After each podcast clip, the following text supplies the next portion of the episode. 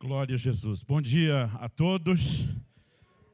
É, antes de mais nada, eu gosto sempre de começar com duas perguntas. Então vamos lá. Primeira, você está feliz com Jesus?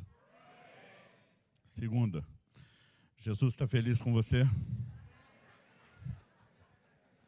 Só checando.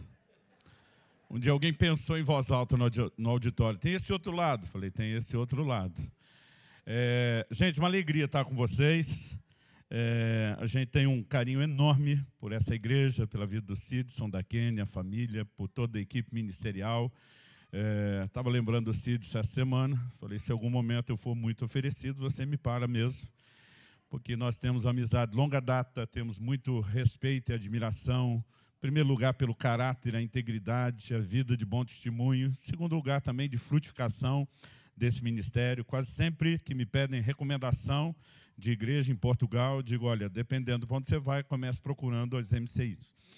A pessoa me olha e diz assim, o senhor conhece bem eles? Falei, olha, é do que eu conheço, é, é, não posso dizer conheço todo mundo, são aqueles que estão mais alinhados, né? naturalmente, com a nossa forma de pensar, de crer em todas as coisas. Então, se eu morasse aqui, ia congregar na sua igreja, tá, Cidos? Vamos deixar isso claro. A gente ama vocês. E fica sempre feliz em poder servi-los. Apesar de você ter colocado o Abraão para pregar no primeiro culto, em vez de. Nós vamos ter que consertar isso depois. Abraão Lu, uma alegria ver vocês. Tom, digo mesmo. E estou acompanhado aqui por um casal de pastores da nossa equipe, da nossa igreja lá em Curitiba, Sandra Leslie, queria que eles ficassem em pé. Esses dois, desde que eles eram solteiros, a gente já acompanha eles. Na verdade, eu também era solteiro.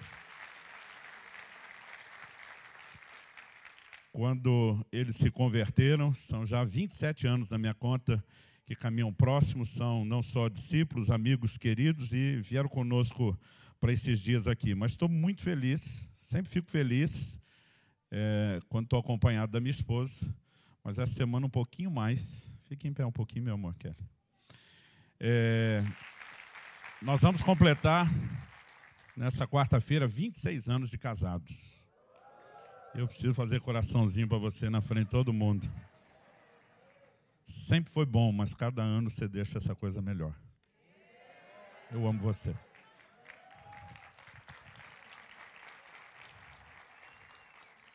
Até esqueci o que ia pregar, querido.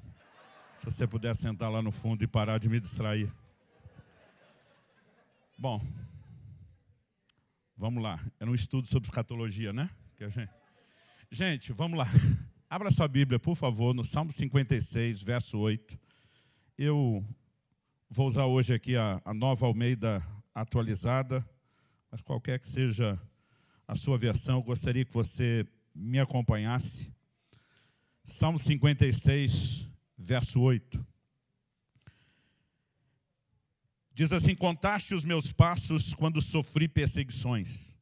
Recolhe as minhas lágrimas no teu odre. Não estão elas inscritas no teu livro? Esse salmo é atribuído a Davi, a autoria é atribuída a Davi, num contexto de perseguições, como ele menciona aqui.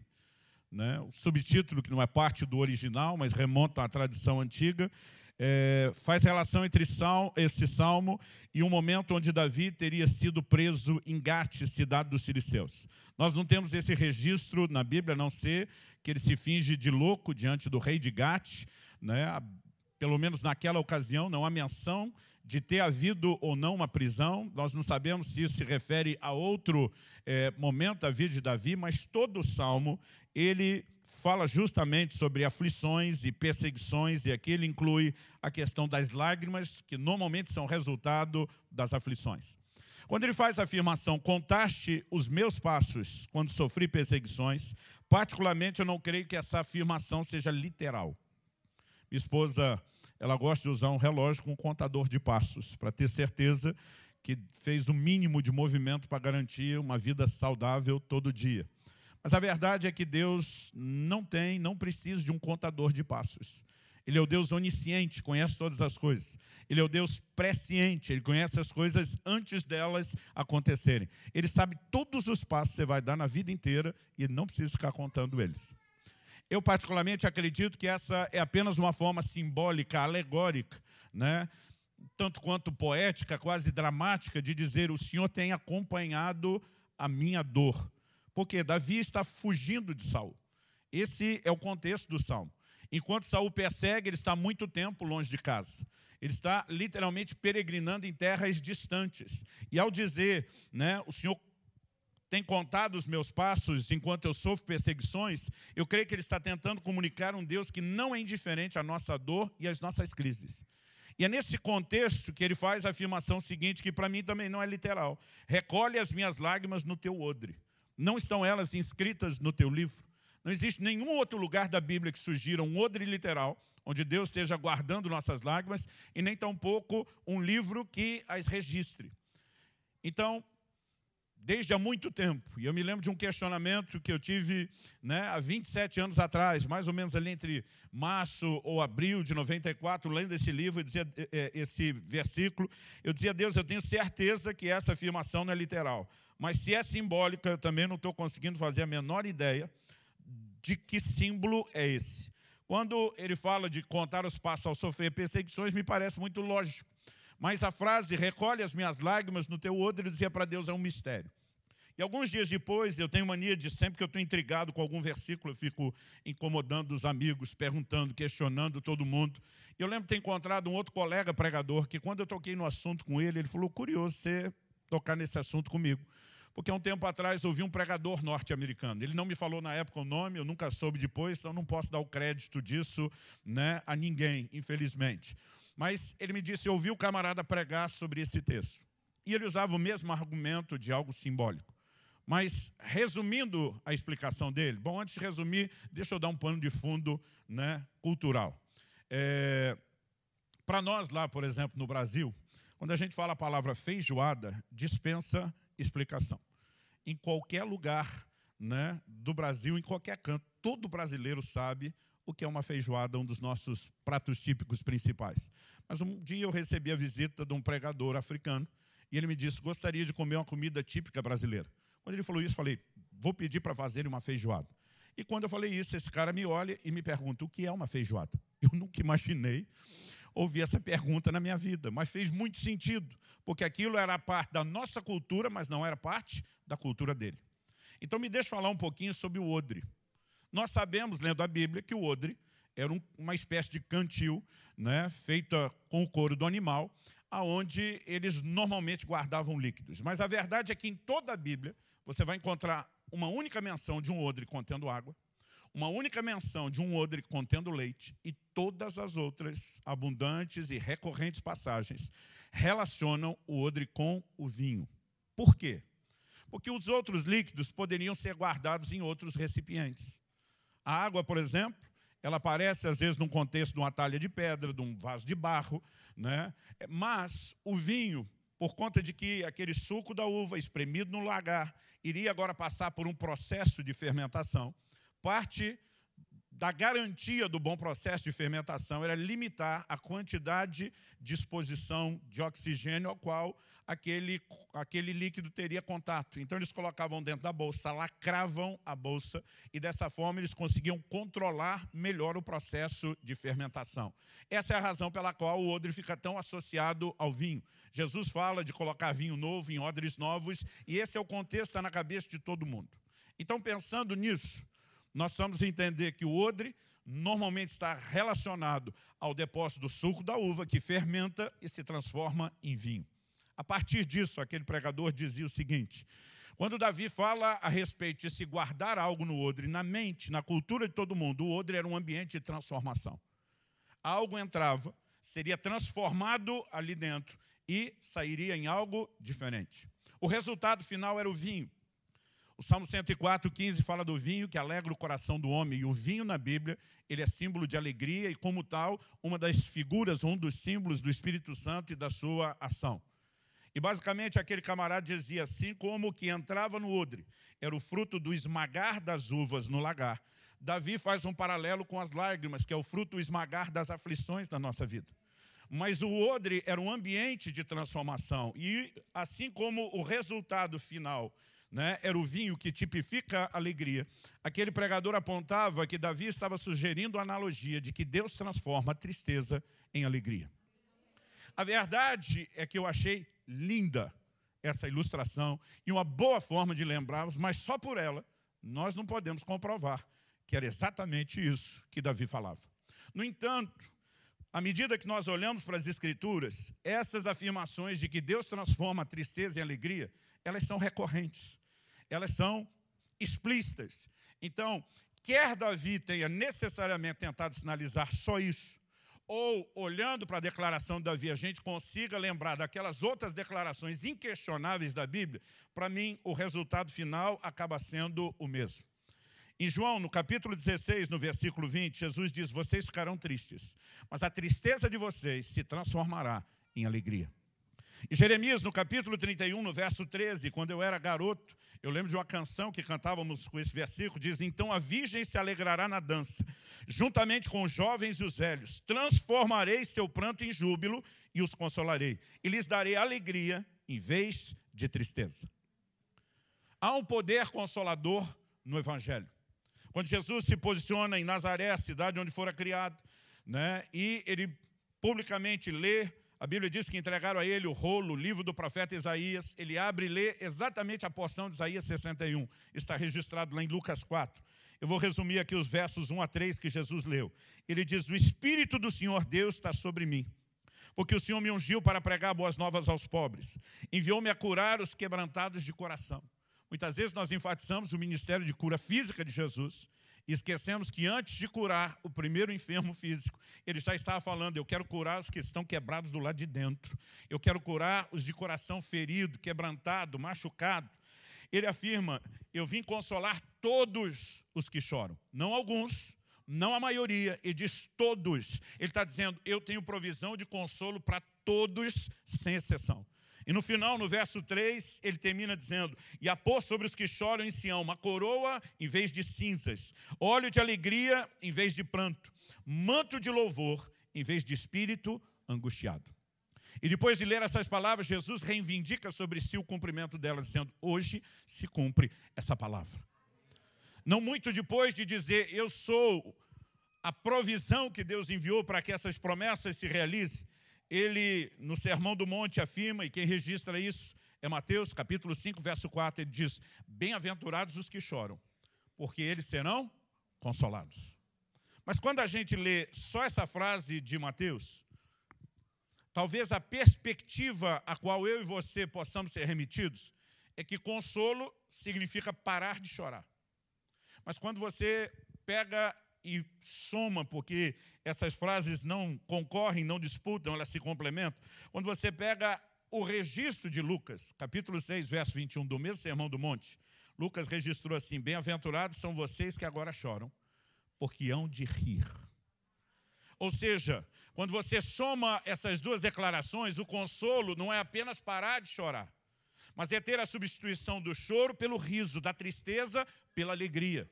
Porque Deus transforma tristeza em alegria. E é possível esperar alegria depois da tristeza. O clássico Salmo 126, versos 5 e 6 diz: Os que com lágrimas semeiam, com júbilo ceifarão. Quem sai andando e chorando enquanto semeia, voltará com júbilo, trazendo os seus feixes. Então, que Deus transforma tristeza em alegria é inquestionável. Se Davi realmente queria afirmar isso, eu não vou poder dizer com toda certeza, embora seja aquilo que me faz mais sentido. Mas o tema da minha mensagem hoje é como Deus transforma tristeza em alegria. Porque acredito que o crente não deveria apenas saber que Deus faz, mas entender como se dá o processo, talvez seja a grande chave, a coisa mais importante para que esse é, é, entendimento se torne algo útil ou frutífero para mim e para você. Então, para que eu possa falar do assunto, eu queria né, construir isso em cima de três fundamentos para mim bem distintos. No primeiro, eu quero começar fazendo a distinção dos tipos de tristeza, porque eu acho que esse tem que ser um ponto de partida. E segundo aos Coríntios 7,10, Paulo diz que a tristeza, segundo o mundo, produz morte. Mas a tristeza, segundo Deus, arrependimento para a vida. Ele está falando de tristezas diferentes. A forma como elas operam, o lugar onde nos conduzem, não são os mesmos. Então nós temos que fazer a distinção deles. E terceiro e último lugar, pulando o, o, o, tópico do meio, eu quero terminar com outra distinção igualmente importante. Eu quero falar dos tipos de alegria. A Bíblia fala sobre alegria natural, mas fala também sobre alegria espiritual. É outra perspectiva importante para que a gente consiga montar esse quebra-cabeça, né? essa doutrina do Deus que transforma a tristeza em alegria. Mas no meio, entre a distinção dos tipos de tristeza ou de choro, que eu vou fazer em primeiro lugar, e a distinção dos tipos de alegria, que eu farei em terceiro. Eu quero que a gente trabalhe um pouco a compreensão do processo.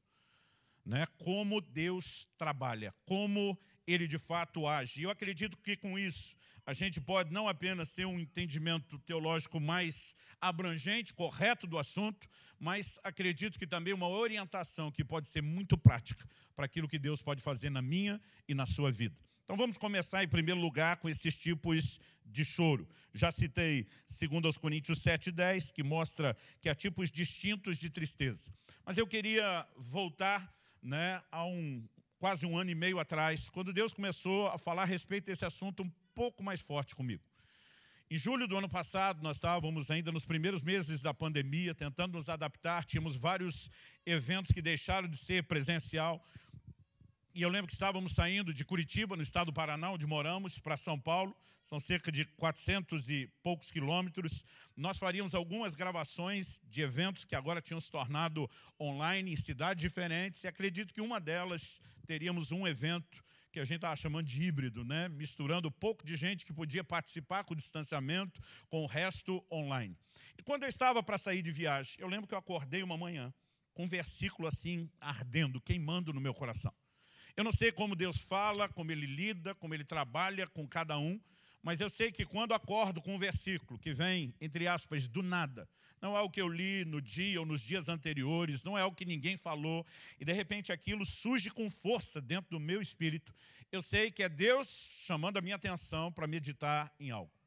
Eu acordo com um texto de 2 Reis, capítulo 20, verso 5 no coração. Quando o profeta Isaías, depois de já ter dado uma sentença, um decreto de morte ao rei Ezequias, ele ouve Deus dizendo, volta e diga a Ezequias, príncipe do meu povo, eu vi as tuas lágrimas, ouvi as tuas orações, eu te curarei, e ao terceiro dia você subirá à casa do Senhor. Aquela expressão, vi as tuas lágrimas, ela me incendiou. Eu brinco, parecia no versículo um letreiro de neon. Né? Algo é, é, é, que realmente chamava a minha atenção. E aquilo ficava o dia inteiro fermentando dentro de mim. Vi as tuas lágrimas. E eu o tempo todo pensando, Deus não é indiferente à nossa dor. Deus não é indiferente às nossas aflições. Ele não apenas ouve quando clamamos, Ele está vendo aquilo que eu e você enfrentamos e Ele não é indiferente às nossas lágrimas.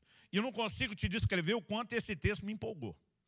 Eu fiquei, como a gente brinca lá no sul do Brasil, aleluiado. Né? Por falta de adjetivo, a gente inventou um. Eu fiquei empolgadíssimo. Mas no dia seguinte eu acordei com outro versículo que parecia ser contraditório. Malaquias 2,13, quando Deus diz, vocês cobrem o meu altar com choro, com lágrimas, com gemidos, e eu não vos ouço. E minha vontade era dizer para Deus, mas ontem o Senhor via as lágrimas, por que hoje o Senhor não está nem aí para elas? Mas a Bíblia não se contradiz. Então, diante de qualquer aparente contradição, o que a gente sempre tem é só um desafio de interpretação. E eu comecei a questionar aquilo. Falei para minha esposa, o que é que você acha disso? Né? Eu lembro, conversei com minha filha, que já estava né, empolgadíssima na fase final de um curso teológico. É, eu lembro que quando chegamos em São Paulo, os primeiros dois dias, paramos na casa dos nossos pastores. E ali nós tivemos um, um, culto com as nossas famílias. E eu lembro que meu pastor perguntou: Você quer compartilhar uma palavra? Eu falei: Não, compartilhe o senhor, eu quero compartilhar uma dúvida. E eu lembro que no final eu falei: Gente, me ajuda a resolver o mistério. Deus está prestando atenção na lágrima ou não está nem aí para as lágrimas? E todo mundo olhava e dizia, nós nunca paramos para pensar nisso antes. Né? É algo que não dá para dar uma resposta correndo, inventada. E eu dizia, pois é, eu também não tenho. Eu passei pelo menos uns 10 dias aflito com isso. Deus vê as lágrimas ou não está nem aí para as lágrimas. Eu lembro que nós estávamos voltando de viagem, já tínhamos feito mais ou menos uns três quartos da viagem, e eu pedi para minha esposa, né, falei para ela, você se importa de dirigir essa fase final? Ela me olhou com cara de surpresa disse, cansou? Né? Eu sou daqueles que normalmente não largo o volante, não faço questão de trocar com ninguém. Né? E estou falando assim, às vezes de viagens muito longas, e aquilo para mim, de alguma forma, parece ser mais uma terapia do que um peso. Eu falei, você sabe que é difícil alcançar. Eu falei, na verdade, está baixando um download, banda larga aqui do céu. E eu preciso anotar essas coisas. Então nós trocamos de lugar, eu puxei o computador, comecei a escrever que nem um doido. Eu lembro como era um sábado, minha esposa fez um comentário, pelo jeito já temos a pregação do domingo. Eu falei, do domingo só não, querido, vai ser do mês inteiro. E durante o mês inteiro eu preguei uma série de mensagens sobre como Deus transforma a tristeza em alegria. Naquele dia no carro, antes de pregar a primeira mensagem, isso me ficou mais claro no dia seguinte pregando, é, eu não conseguiria esgotar o assunto tão rápido. E eu resolvi escrever um livro inteiro intitulado Como Deus Transforma a Tristeza em Alegria. Está aí, Cidos. Deixa eu mostrar pelo menos a, a cara dele, já que não tem para ninguém. Pelo menos a gente faz vontade. É, eu te devolvo, porque já está com o seu nome escrito aqui. Mas eu vou falar dele daqui a pouco.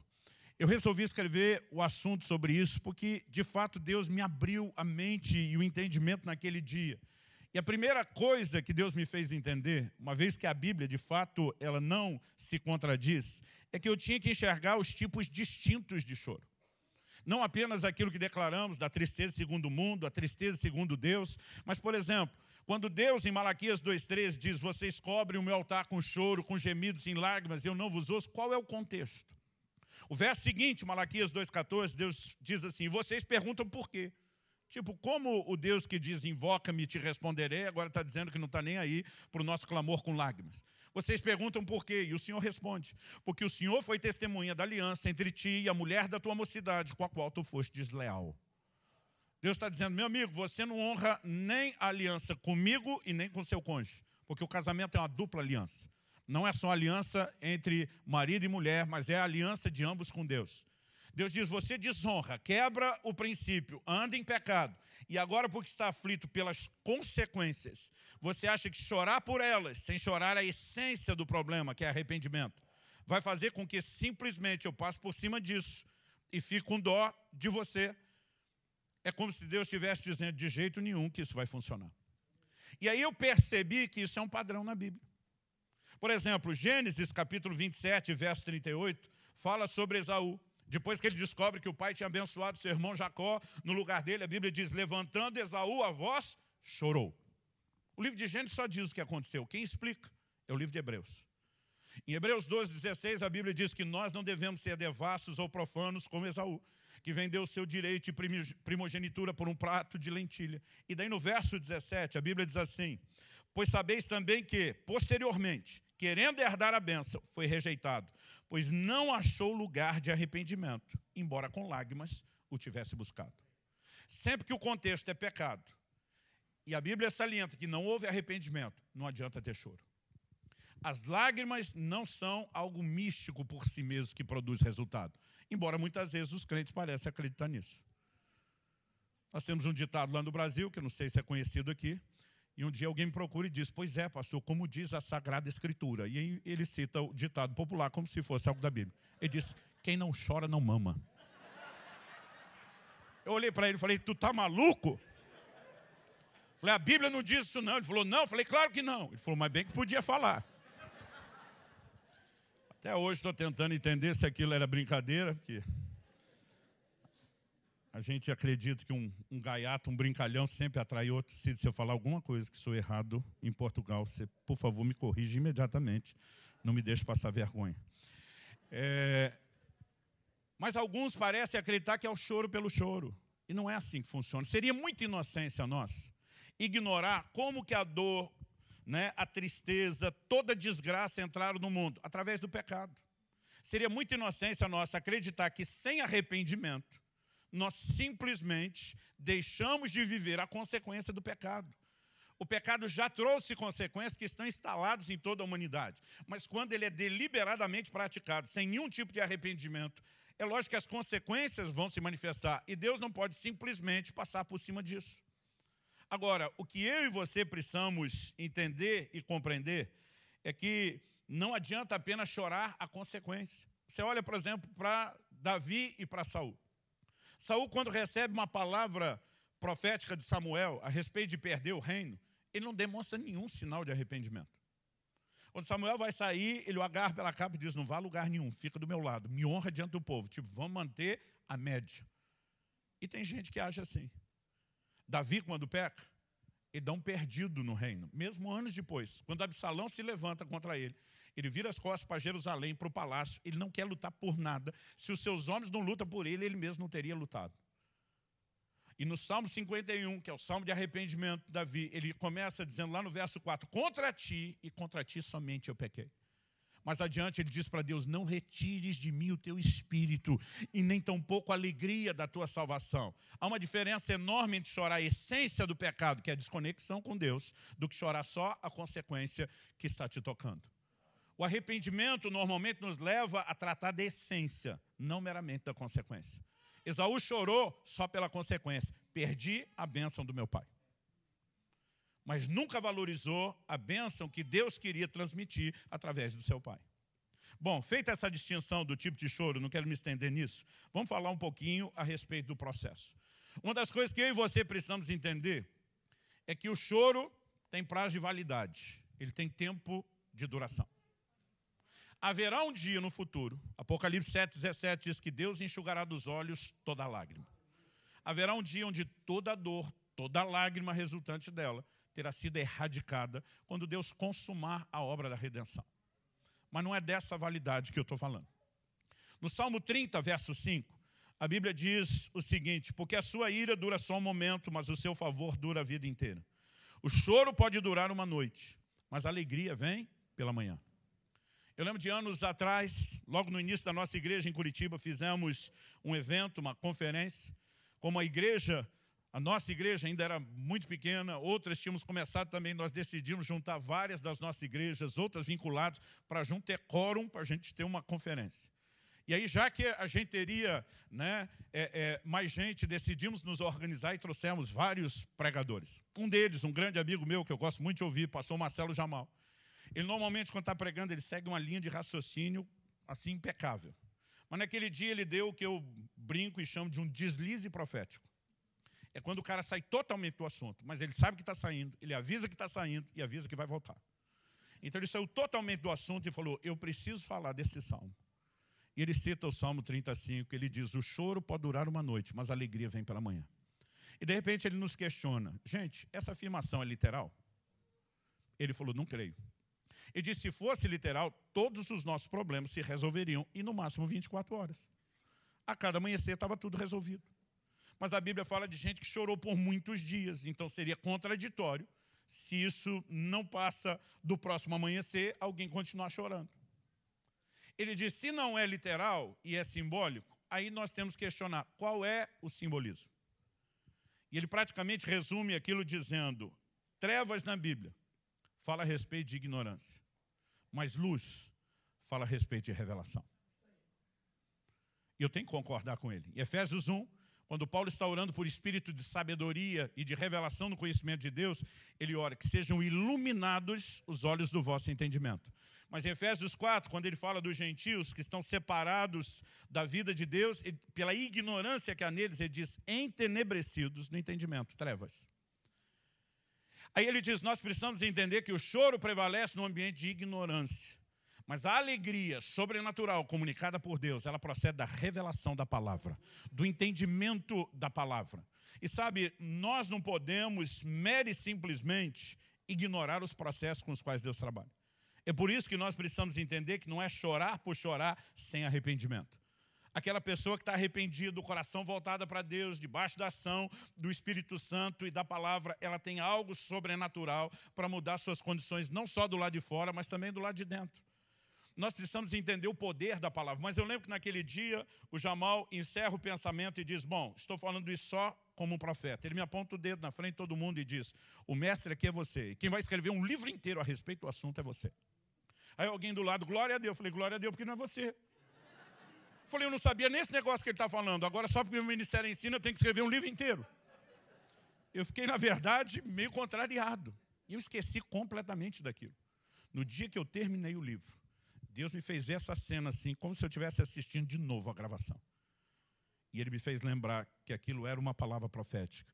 E ele me diz, eu quero que você leve luz a muitas pessoas para que a alegria possa entrar e dissipar as trevas, a tristeza que prevalece em meio às trevas.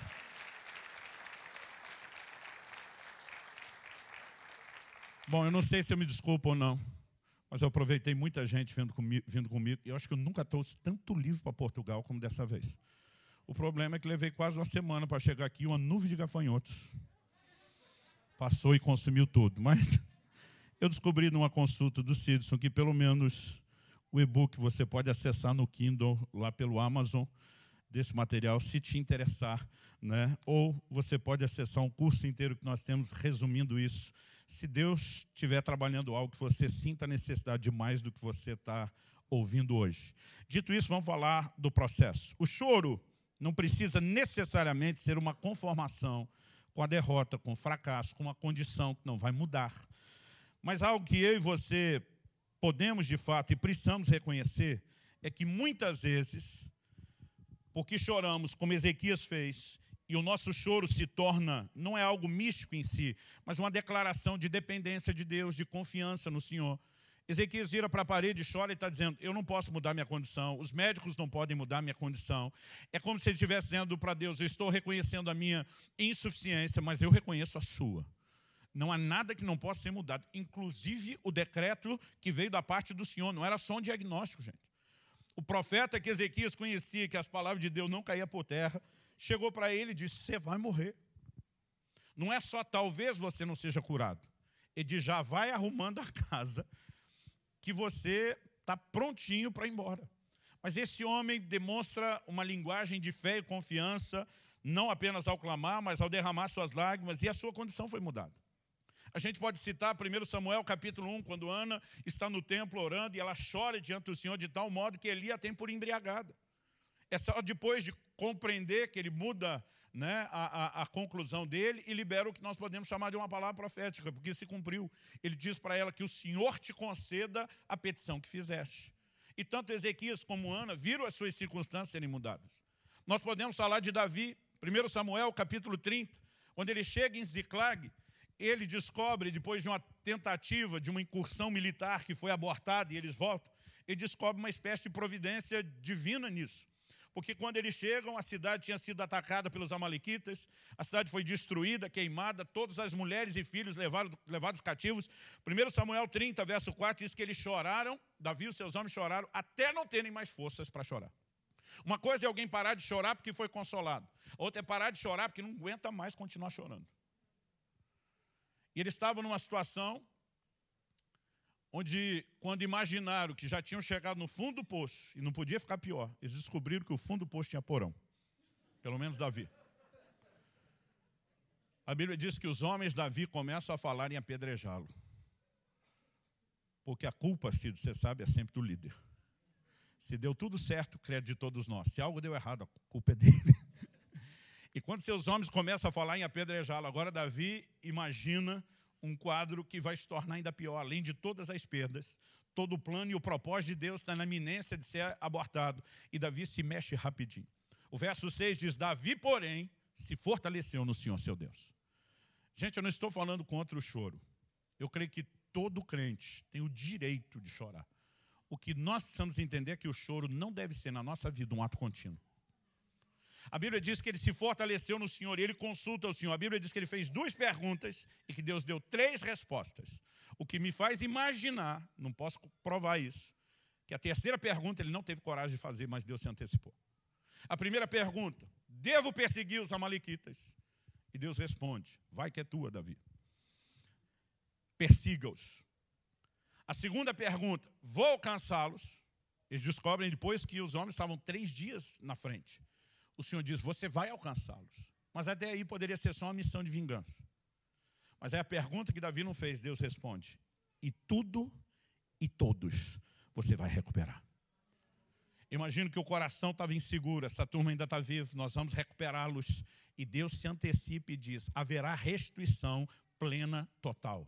Ou seja, muitas vezes Deus vai transformar a tristeza em alegria como? Mudando circunstâncias.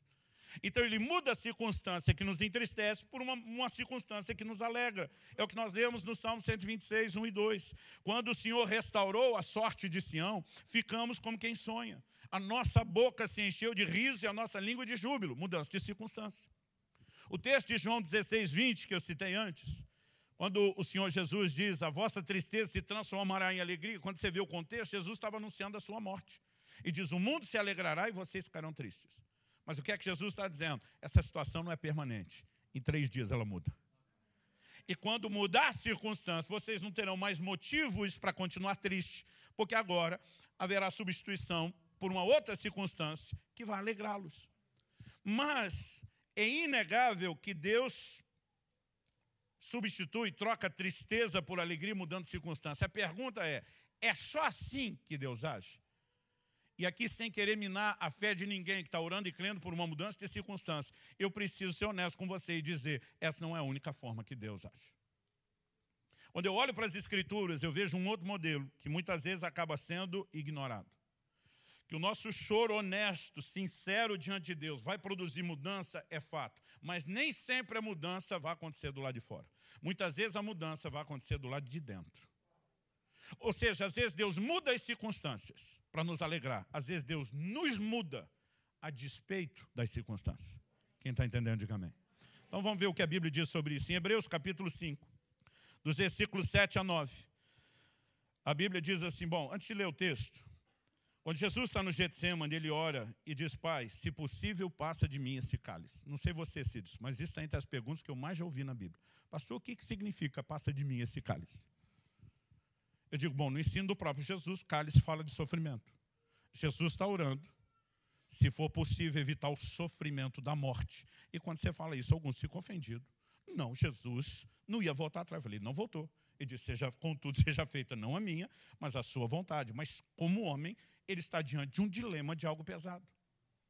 Ele falou, não, mas que está orando sobre a morte é interpretação sua. Eu falei, minha não. É a Bíblia que diz isso. Eu nunca vi isso. Falei, porque você só leu o Evangelho. Hebreus capítulo 5 explica esse texto. Dos versos 7 a 9 diz, Ele, Jesus, nos dias da sua carne. A frase aqui, nos dias da sua carne, não é só a referência cronológica de quando aconteceu, mas é uma ênfase na humanidade de Jesus. Ele, Jesus, nos dias da sua carne, tendo oferecido, com forte clamor e lágrimas, orações e súplicas a quem o podia livrar da morte. É o que o texto está falando. Aliás, tem gente que acha que Jesus chorou uma única vez diante do túmulo de Lázaro. Mas a Bíblia diz que ele chora sobre Jerusalém, ele chorou no Getsemane. E a Bíblia diz que foi um forte clamor com lágrimas. O texto continua e diz assim, orações e súplicas a quem o podia livrar da morte. E tendo sido ouvido por causa da sua piedade, embora sendo filho, aprendeu a obediência pelas coisas que sofreu, e tendo sido aperfeiçoado, tornou-se o autor da salvação eterna para todos os que lhe obedecem. Deus não mudou as circunstâncias pelas quais Jesus orou e chorou. Deus mudou a Jesus. E aqui entenda, mudou a Jesus, ele como homem. A Bíblia diz que ele foi aperfeiçoado. A Bíblia diz que ele aprendeu a obediência. Eu lembro ainda na adolescência, que um dia, a primeira vez que eu prestei atenção nesse texto, aprendeu a obediência, fiquei revoltado. Chamei meu pai, que era um estudioso da Bíblia. Falei, pai, tem alguma coisa errada aqui no texto. Ele, como assim, filho? Falei, está errado. Ele falou, não tem nada de errado na Bíblia. Falei, traduzir alguma coisa errado. Ele dizia, calma, o que, que foi? Falei, o texto está dizendo que Jesus aprendeu obediência. Ele falou, se o texto está dizendo é isso. Falei, pai, ele nunca pecou. O mesmo livro de Hebreus diz isso. Aliás, diz isso um pouquinho antes, no final do capítulo 4, antes dos 5, que ele nunca pecou. Agora, se a definição de pecado em 1 de João 3,4 é a quebra da lei, é desobediência, como é que o cara que nunca pecou vai aprender obediência agora? Meu pai disse, quem foi que falou que o texto disse que ele só aprendeu agora?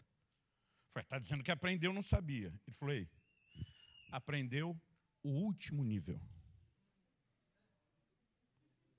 E eu lembro que aquilo ficou mais ou menos explicado para mim, mas não me convenceu. Mas um dia o Espírito Santo me fez lembrar de Filipenses 2.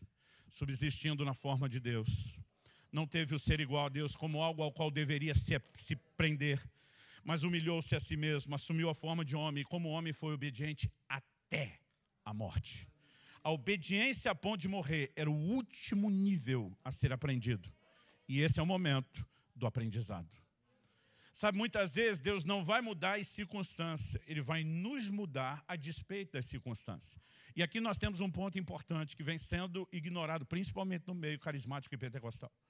Porque nós pregamos a fé, nós falamos de intervenção, nós falamos de milagres e precisamos continuar pregando isso. Mas às vezes ignoramos o outro lado de que Deus pode nos mudar, mesmo não mudando circunstâncias. Eu sei que tem outros grupos que só prega Deus nos mudando e também nunca as circunstâncias. Não é uma coisa ou outra, são as duas. Outro dia um falou, não, pastor, às vezes é um ou outro. Falei, e às vezes os dois. Eu já tive situações que Deus não mudou a circunstância, Ele me mudou a despeito dela, mas lá na frente, depois de ter me mudado, Ele mudou a circunstância também. Então não é um ou outro. Pode ser um, pode ser outro, pode ser os dois. Mas a gente não pode ignorar esse aspecto da mudança interior. Por quê? Eu acredito que isso é uma das coisas que mais esteja nos faltando. O entendimento de uma alegria que não é circunstancial. O clássico cântico de Abacuque, Abacuque capítulo 3, a partir do verso 17 ao 19 nos fala disso. E diz ainda que a figueira não floresça, que não haja fruto na vide, que o produto da oliveira minta, que os campos não produzam mantimento, que o rebanho seja exterminado da malhada, que nos currais não haja gado, numa época em que tudo dependia da agropecuária, toda a economia. E diz, todavia, eu me alegrarei no Senhor, exultarei no Deus da minha salvação. Meu amigo, alegrar-se no Senhor a despeito das circunstâncias. É uma mensagem antiga das Escrituras. Mas de alguma forma nós estamos jogando isso fora. Um dia desse alguém falou, pastor, o senhor escreveu o livro por causa da pandemia. Eu falei, essas verdades estavam na Bíblia antes da pandemia, nós vamos precisar delas depois. Porque a verdade é que só muda os motivos que a gente tem para chorar ou para se entristecer. Mas eles vão continuar se repetindo. Agora, não importa o tipo de crise que eu e você enfrentamos, nós precisamos entender, quando ele faz a declaração, eu me alegrarei no Senhor, exulto no Deus da minha salvação. A ideia de salvação, via de regra no Velho Testamento, não era a espiritual que eu e você entendemos hoje. Era muito mais um livramento circunstancial. No entanto, nós não podemos negar que esses profetas estão falando mais do que eles enxergavam, porque o próprio Novo Testamento sustenta isso. E acredito que há algo sobre a alegria da salvação que eu e você precisamos resgatar. Aliás, eu quero falar disso no terceiro e último tópico aqui da mensagem, que são os tipos distintos da alegria. Eu quero distingui-los para apontar, na verdade, para a verdadeira fonte de alegria.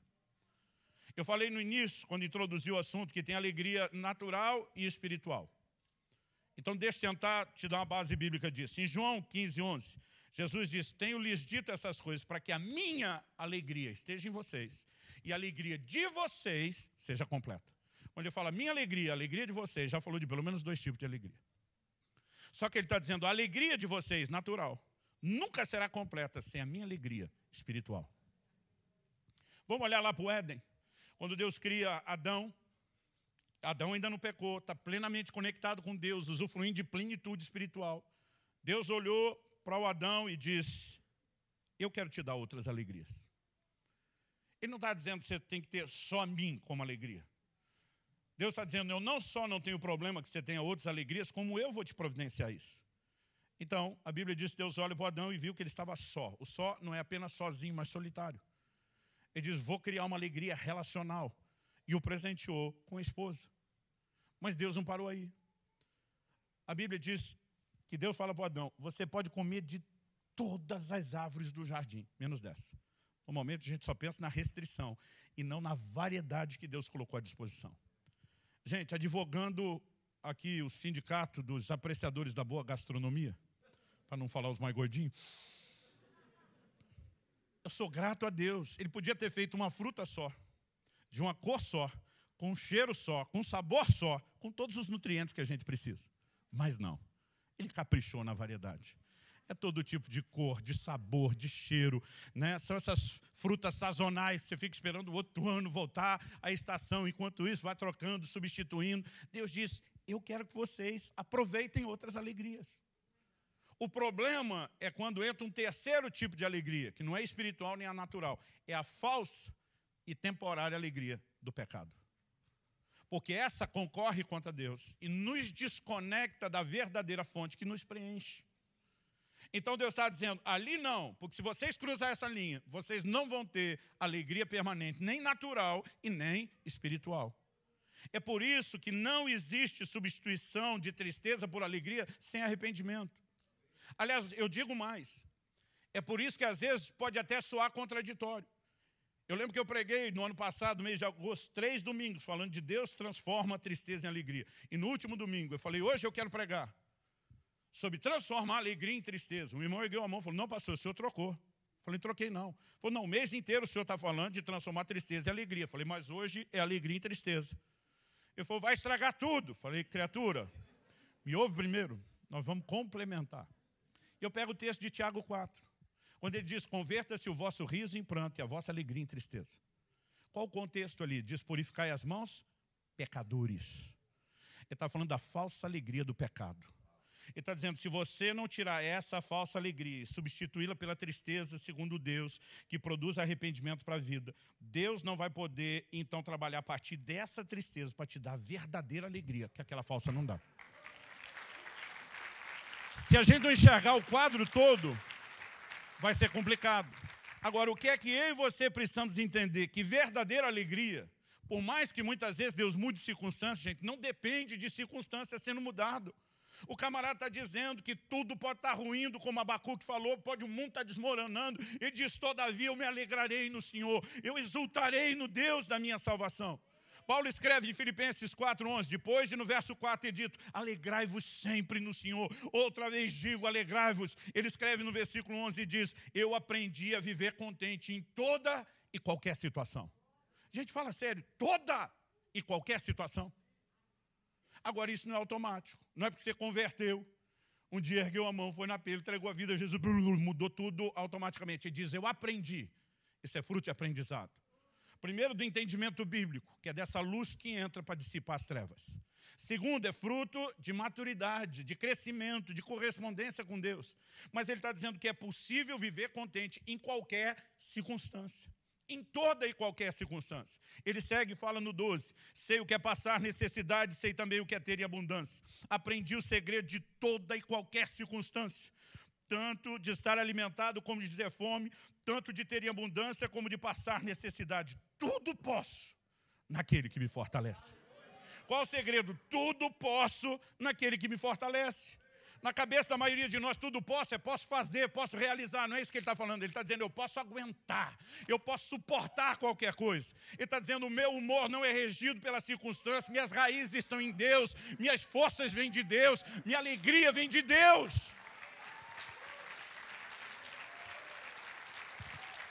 Quando eu e você vivemos só pelo circunstancial, as circunstâncias estão ditando o nosso humor.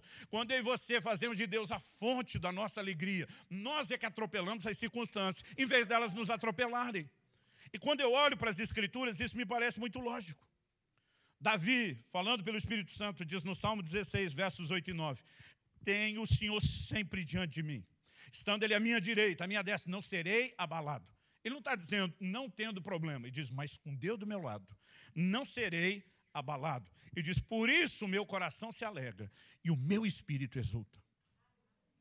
Aí já no verso 11, depois do 8 e 9, ele diz, na presença do Senhor, a plenitude de alegria.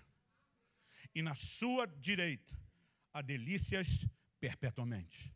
Há um lugar onde eu e você precisamos entrar, onde as circunstâncias não nos derrubam Gente, vamos pensar nesses crentes do início. Atos 5,41 diz, falando dos apóstolos, eles se retiraram do sinédrio muito alegres, não era só alegre, muito alegres por terem sido considerados dignos de sofrer afrontas por esse nome. Estão sendo ameaçados, perseguidos, já foram presos, mas a Bíblia fala de muita alegria, não só de alegria. Vamos olhar para Paulo e Silas, quando estão pregando o evangelho em Filipos, na Grécia. A Bíblia diz que eles foram, passam por um julgamento sumário, que é injusto. Né? Os, os direitos cidadão romano de Paulo não foram respeitados. Ele é açoitado, estão com os pés presos no tronco, ninguém tratou sequer das feridas, mas a Bíblia diz, lá pela meia-noite, esses dois não dormiam, não deixavam ninguém dormir, orando e cantando louvores a Deus. A maioria dos crentes de hoje estaria só resmungando que Deus deixou de ser bom, que sua bondade não dura para sempre e que não vale a pena servi-lo. A alegria deles nunca dependeu daquilo que eles passavam. E eu e você precisamos entender o mesmo. Agora, gente, vamos pensar o seguinte. Jesus envia os discípulos e diz: Vocês vão expulsar demônios no meu nome, vocês vão curar enfermos no meu nome. Isso já antes da ressurreição. Eles preparavam a chegada de Jesus nas cidades e já operavam milagres antes. Os milagres que eles viveram não é o que começou a ser experimentado só depois de Pentecostes, como alguns falam. E a Bíblia diz em Lucas 10 que os discípulos voltam empolgados, porque não tem nada que empolga tanto o crente como quando ele descobre que funciona, que o evangelho funciona. Ele volta e diz, Senhor, no teu nome os demônios submetem. Estava empolgadíssimo. Jesus olha para ele e diz, alegrai-vos antes, porque os vossos nomes estão escritos nos céus. Ele não está dizendo que não era para alegrar por aquilo. Foi ele que mandou fazer aquilo. Foi ele que deu o poder de produzir aqueles resultados. Mas ele está dizendo muito mais do que se empolgarem apenas por aquilo que vocês vão ver Deus fazer nessa terra, num tempo tão transitório. Alegrem-se por uma salvação que é eterna. A alegria da salvação deveria ser o nosso balizador. Não importa o que eu e você enfrentamos, nós precisamos estar de olho naquilo que nos aguarda. Paulo diz: as aflições do tempo presente não podem se comparar com a glória que em nós será manifestada. E veja bem, eu não estou negando a ação de Deus aqui agora. Se tem algo que eu tenho visto na minha vida, na minha caminhada com Deus, no meu ministério, são intervenções de Deus, são milagres. Mas, gente, nós estamos diminuindo demais o propósito de Deus, de achar que o que Deus tem de bom para fazer é só aqui nessa terra.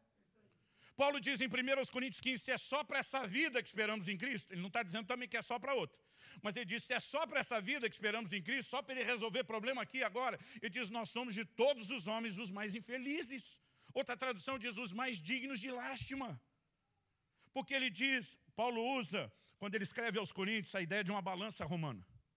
Ele diz, a leve e momentânea tribulação. Por que ele chama de leve? Ele está falando daquela balança dos dois pratos. Porque no outro ele diz, tem um eterno peso de glória. Quando você entende a glória, o que nos aguarda, não tem tribulação que seja pesada nesse prato para igualar com aquele. E sabe, eu não estou dizendo de nós vivemos um evangelho onde a gente já só vai ficar bom quando entrar no céu. Mas nós não podemos viver um evangelho de achar que aqui é tão bom quanto aquilo que nos aguarda. Por melhor e maiores sejam as intervenções de Deus. Algo extraordinário nos aguardando.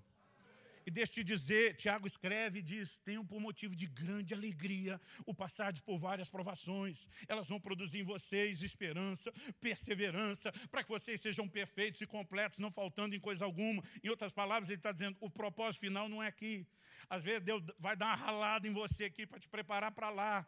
Então, se a maior alegria está lá e o que você enfrenta aqui está contribuindo para você chegar lá, vá se alegrando no processo. Sua única fonte de alegria não são as circunstâncias. Então, nós precisamos entender que, ainda que Deus mude circunstâncias e traga alegrias terrenas por intervir nelas, essa não é a única forma que Ele age. Aliás, quando eu olho para o Novo Testamento, Lá no Brasil a gente anda com uma, uma expressão que virou meme na internet. Eu não sei se isso chegou para o lado de cá, mas a gente faz distinção entre crente raiz e Nutella. Crente raiz é aquele antigo, da velha guarda. Nutella é a nova geração mais mimadinha. Tem, tem esse linguajar aqui ou não? Ok. Então, os crentes raiz e não os Nutella, eles tinham um entendimento muito claro e distinto daquilo que Deus fazia.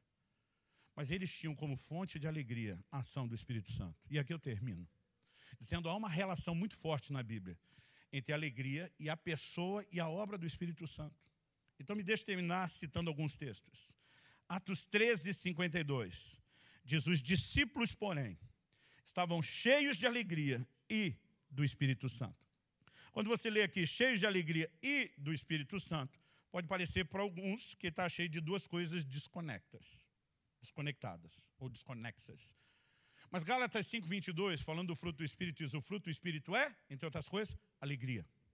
Romanos 14, 17 diz: o reino de Deus não é comida nem bebida, mas justiça, paz e alegria no Espírito Santo.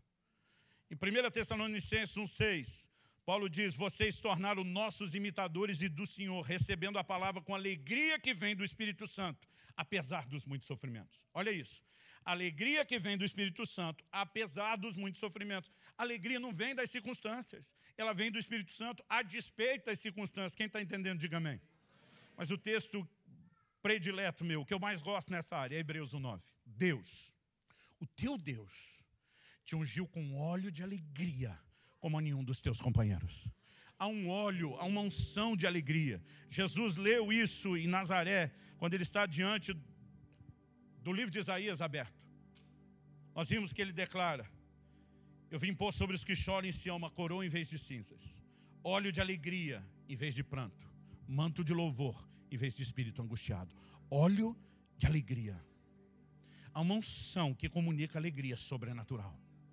Eu creio que enquanto Paulo e Silas estão naquela condição precária na cadeia, estão debaixo do efeito de uma unção sendo derramada enquanto eles oram e adoram. Óleo de alegria. Quando os discípulos, os apóstolos saem da prisão ameaçados, eles estão debaixo do óleo de alegria. Eles não estão só alegres, eles estão muito alegres. Eu me lembro que há 30 anos atrás, eu ainda era solteiro, ainda morava na casa dos meus pais, e eu enfrentei uma situação que me chateou, me aborreceu assim demais. Hoje, com a bagagem de vida de 30 anos depois, com certeza não teria me aborrecido daquela forma. Mas ainda novo, garoto, naquela fase dramática, eu estava assim, acabado.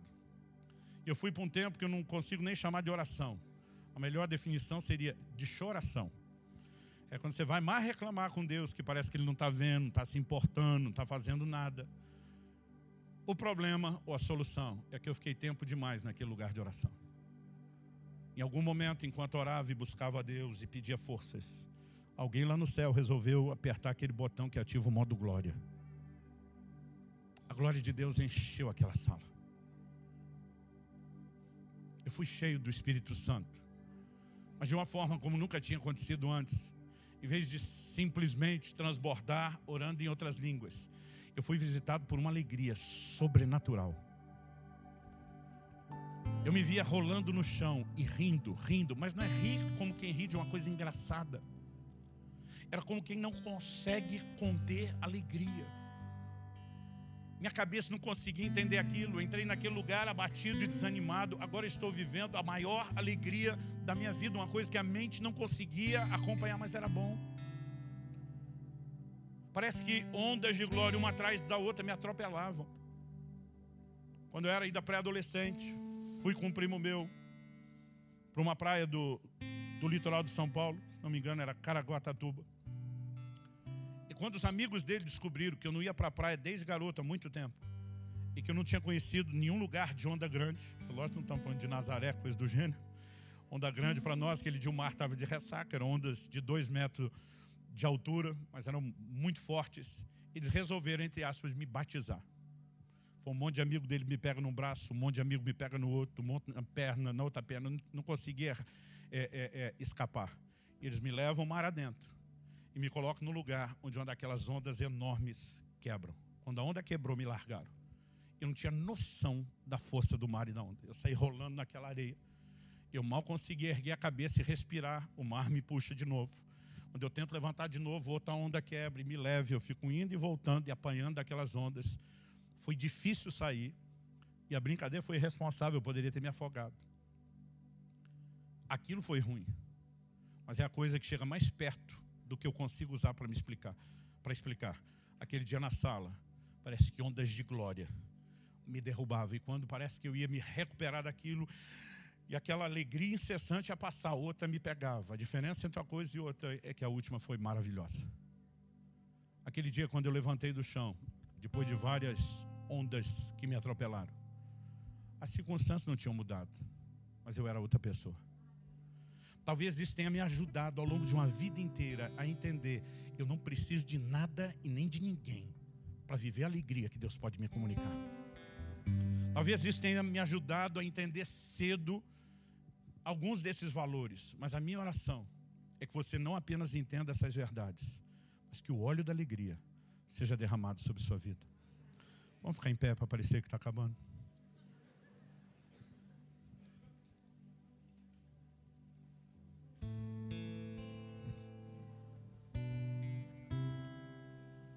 Um dia, Deus enxugará dos olhos toda lágrima, até que esse dia chegue. Nós ainda vamos conviver com a dor e a tristeza. Quando Romanos 12, 15 diz: Chorai com os que choram e alegrai-vos com os que se alegram. Ela não está dizendo que o crente está imune à tristeza, mas algo que você precisamos entender é que o choro na vida do crente não deve ser um ato contínuo. As piores perdas da pandemia foram as perdas de pessoas queridas, eu não sei você, mas eu chorei a perda de muita gente nesse mais de um ano e meio. Mas algo que eu e você precisamos entender é que o luto não pode ser negado, ele deve ser vivido, mas nem ele deve ser ato contínuo. Há outras pessoas perto de você que precisam de você inteiro e recuperado. Gente que permaneceu.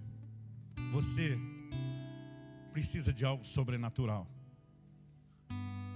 E nós precisamos entender que até que o dia em que Deus enxugue dos olhos toda lágrima chega, nós vamos viver a vida cíclica. Quando a Bíblia diz chore com os que choram, se alegre com os que se alegram, não é que tem o um grupo destinado só a chorar e o grupo destinado só a se alegrar. Embora quando a gente está no do choro, a gente pensa assim. Em setembro do ano passado, eu e Kelly vivemos a maior alegria da nossa vida. Acho que dá para colocar nesse patamar. Nos tornamos avós. Entramos, com brinca minha mulher, na adolescência. Mandei fazer uma camiseta. Você não manda em mim, né? Minha neta. Mas num período de dez dias, meu sogro faleceu. A alegria de um evento não evitava a tristeza do outro, embora a tristeza de um não mudasse a alegria de outro. E foi uma coisa doida viver os dois extremos num período tão pequeno. Mas até que tudo termine, não há nenhuma garantia de que nós não enfrentaremos dor. Mas algo que nós precisamos saber é um Deus que recolhe as lágrimas no outro. O fruto do esmagar das aflições vai para esse odre para ser fermentado e transformado em alegria. E Deus pode mudar isso mudando circunstâncias. Ou Ele pode mudar isso nos mudando a despeito das circunstâncias. Quando nós entendemos o que é o relacionamento com Deus de forma íntima, o que é a alegria da salvação. Tem crente que não está conseguindo celebrar a ceia porque perdeu dinheiro nos negócios, ou porque mal está conseguindo viver o sustento decente e digno. Você tem direito de reagir com tristeza ao que te aflige mas não de suplantar a alegria da sua salvação. E nós precisamos separar essas coisas e voltar a um lugar onde as circunstâncias não mais nos governam, não nos atropelam. Nós é que as atropelamos. De poder encher a boca e dizer: Posso todas as coisas naquele que me fortalece. Todas as coisas. Mas para isso, obviamente, você vai ter que se deixar ser fortalecido. Vamos orar. Pai, a tua palavra foi lançada, tentamos trazer luz que promove alegria sobrenatural, mas se o Senhor não vivificar essa palavra, terá sido só um discurso, só uma palestra, e nós precisamos mais do que isso. Mais do que ânimo emocional, humano, natural. Nós oramos por uma descarga sobrenatural do espírito da fé, da alegria do Espírito Santo no coração dos meus irmãos e irmãs. Oramos por despertamento. Oramos por um toque do céu, oramos pelo óleo da alegria sendo derramado. Oramos, ó Deus, tanto por entendimento da tua palavra, como com alinhamento a ela, de maneira a andar nos teus princípios. Oramos pela intervenção do alto na vida dos meus irmãos e irmãs. Eu sei que ainda essa manhã o Senhor pode mudar circunstâncias que entristecem, substituindo elas por outras que alegram. Mas o Senhor também pode, a despeito delas, não só restaurar alegria no coração, mas talvez levar meus irmãos e irmãs a um nível de alegria e realização no Senhor que nunca viveram antes. Então nós clamamos a tua intervenção em nome de Jesus. Em nome de Jesus.